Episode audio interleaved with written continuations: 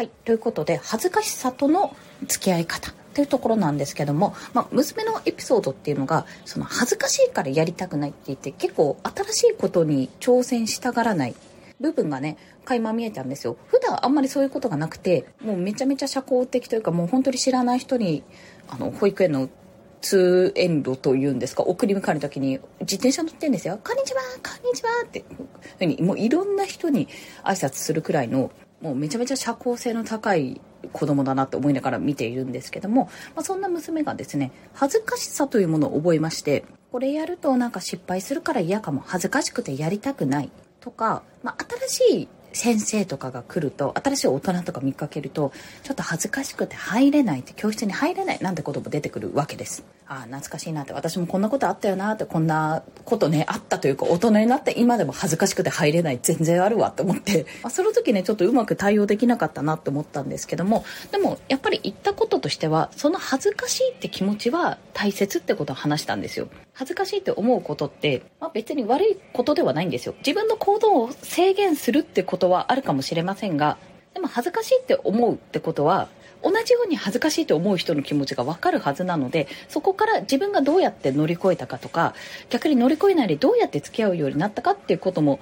伝えられると思うんですね。皆さんはどうですかね？この恥ずかしいって気持ちどうやって乗り越えたか発信情報発信をしようって思った時に恥ずかしさっていうのがかなり壁になったんじゃないかなって私は思ったので、まあ、このテーマにしたんですねで私の場合なんですけども私はですねツイート、まあ、X ですね、今で言う、をやったのはちょうど3年前ぐらいかな。2021年の9月とかから始めてるんですよ。そして、音声配信始めたのが同じ年の12月からだったんです。で、その時にね、恥ずかしさがあったかって言ったら、ぶっちゃけありましたよ。もう、ツイッターのさ、あの、ID とか、名前かニックネーム考えるのも、めちゃめちゃ時間かかりましたし、私の場合は、見バレをしたくなかったんですよ基本的に。やっぱり、あの、うちの会社自体が、副業禁止、いや、違う、副業禁止ではないんですが、まあ、多分やろうとしてることは禁止事項に入るだろうなっていうところもあったので、そういったところも含めて、まあ、自分個人としてちょっとやりたいと、全然違う世界に飛び込みたいなと思ったところもあって、見バレを防ぐために、まあ、名前を考えたりしたわけです。今思うと、以前ね電話帳同期した時に先輩にフォローされるっていう大失態を犯した時があったんですけどもそういうことをしない限りは基本的にバレねえよなってちょっと思いましたけどね唯一ね知ってる人でバレてるのは特定してきた後輩だけですね。多分ですけど。でまあそんな経緯で情報発信に足を踏み入れたんですが恥ずかしさがなかったかと言ったらありました。だってバリバリ名前を考えてるあたりも恥ずかしさの塊じゃないですか。自分というキャラクターをどうやってやるかって作ろうとしてたんですよ。最初の方も何つぶやいたらいいか分かんないって思って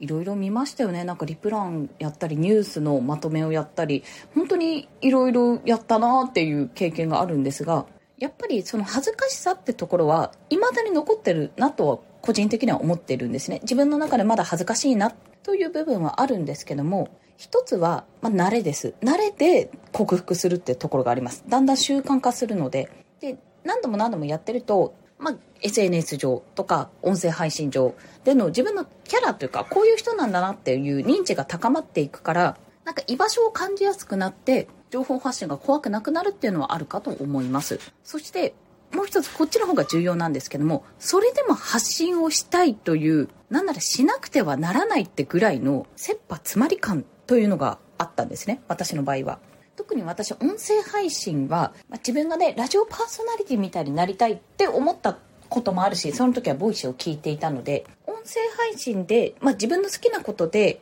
何かマネタイズができるならこれはいいなと思ってやってみたのがきっかけなんですけどもそれよりもその時ねちょうど2人目の産休中に始めてるんですが1人目の産休育休中の時に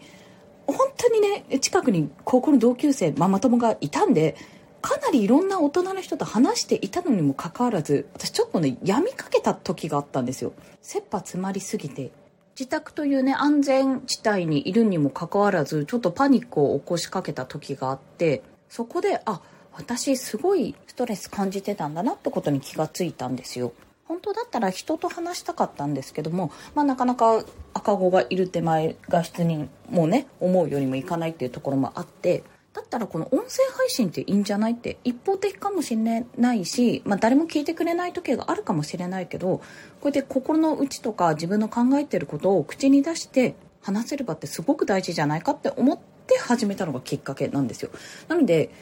当初ね産後うつ予防ラジオっていうような感覚で私の中ではやっていたんです。だからちょっとね切羽詰まってたんですよ。まあ、それが恥を乗り越えたっていうところがあります。結構女性の方にもしね出産ご経験がある方がいらっしゃったら妊娠中ってもう恥とか考えてられないんですよね。お腹が痛い。なんかこの痛みはおかしいと思ったら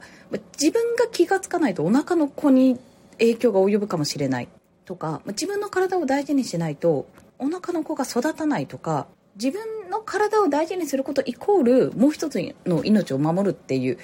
まあ、結構切羽詰まった状態になるのでそこであ恥ずかしいからなんか座らせてくださいなんて言えないとか恥ずかしいからちょっと具合悪くても駅員さんにあの休むとこ教えてくださいとか言えないとかそんなこと言ってらんなくなるんですよね。だからねいろんなパターンの方がいらっしゃると思うんですよ。発信することは全然恥ずかしくないし普通にねつぶやきみたいな感じで気軽にやれるって方もいたらいやなんか自分の言葉を文章にして載せる、まあ、それを自分の目でもう一度見るってなんかすごく恥ずかしいな。音声配信だったら自分の声を聞いてみるってすごく恥ずかしいなって思う方も多分それぞれいらっしゃると思うんです。で、まあ、そこの乗り越え方というより付き合い方ですね、まあ、自分はどういう人間なのかなってことをまず一つはね理解するってところが最初になるかと思うんですが付き合い方としては恥ずかしいっていうことは全然いいと、まあ、むしろそれがないと同じように恥ずかしいと思う人の気持ちには寄り添えないしその気持ちは大事にしていいと思う。それ以外だったら1にやってればなれる。2にもうそんなこと言ってらんないってぐらい発信恥ずかしいなんて言ってらんないくらい切羽詰まった状況になると自らやり出す。おそらくね情報発信をしていると副業ができますよ月に5万円稼げるようになりますよっていうそんなコピーがあったらおそらくねやる確率増えると思うんですよ。恥ずかしいとはいえども、そういえばこの文章に書いてあったやり方を見ていたら、あ、なんかなんとなくこれで月5万円稼げるならちょっと自分やろうかなっていう、やらない理由が削れると思うんですよね。そんな形で情報発信とか発信に対して自分の中でやらない理由を削っていくというところも一つの手かもしれません。で、最後に情報発信、まあ、すべきかどうかっていう話になるんですが、私個人としては、した方がメリットは格段に多いと思っています。というのは、まあ、特に SNS での発信、まあ、音声配信もそうなんですけども、この情報発信自体が自分を商品としたマーケティングなんですよね。そこが問われる部分であるので、さっき言ったあの月5万円稼げますっていう話も、私は実際に SNS で月に5万円を稼いだことはないですが、やりようはこんな感じかなっていうのはわかるんですよ。こういうやり方だったらできるかなっていうのは。でもそれっていろんな教材を読んだり本を読んだりして知識として持っているだけじゃなくて実際に発信してみて体験してみてあこんなことが起こるんだなこんな風に反応が来るんだなってことを体験してきたからこそここは言えるわけですよ。だからこそ発信をためらってる時はその発信をする必要性がおそらくねないんですよ。この恥ずかしさまあ私の場合今回恥ずかしさって言いましたけど何かしらこう自分をためらわせる要因があるんですがそこを乗り越えるほどの衝動がないというか動機づけがおそらくないんですけどももしそれを乗り越えられるような動機があるとしたら私はぜひねあじゃあ情報発信やってみようかなと思って気軽に本当に試してみていただきたいと思います。少なくとも私はまあ、息子が生まれる前の自分よりも自信持って自分のことを伝えられると思います。まあ、説明は下手だと思うけど、伝えやすくなったかなというふうには思ってますね。はい。ということで、そんな、そんな最終的にはマーケティングの話をしたんですけども、そんなね、マーケティングの基礎中の基礎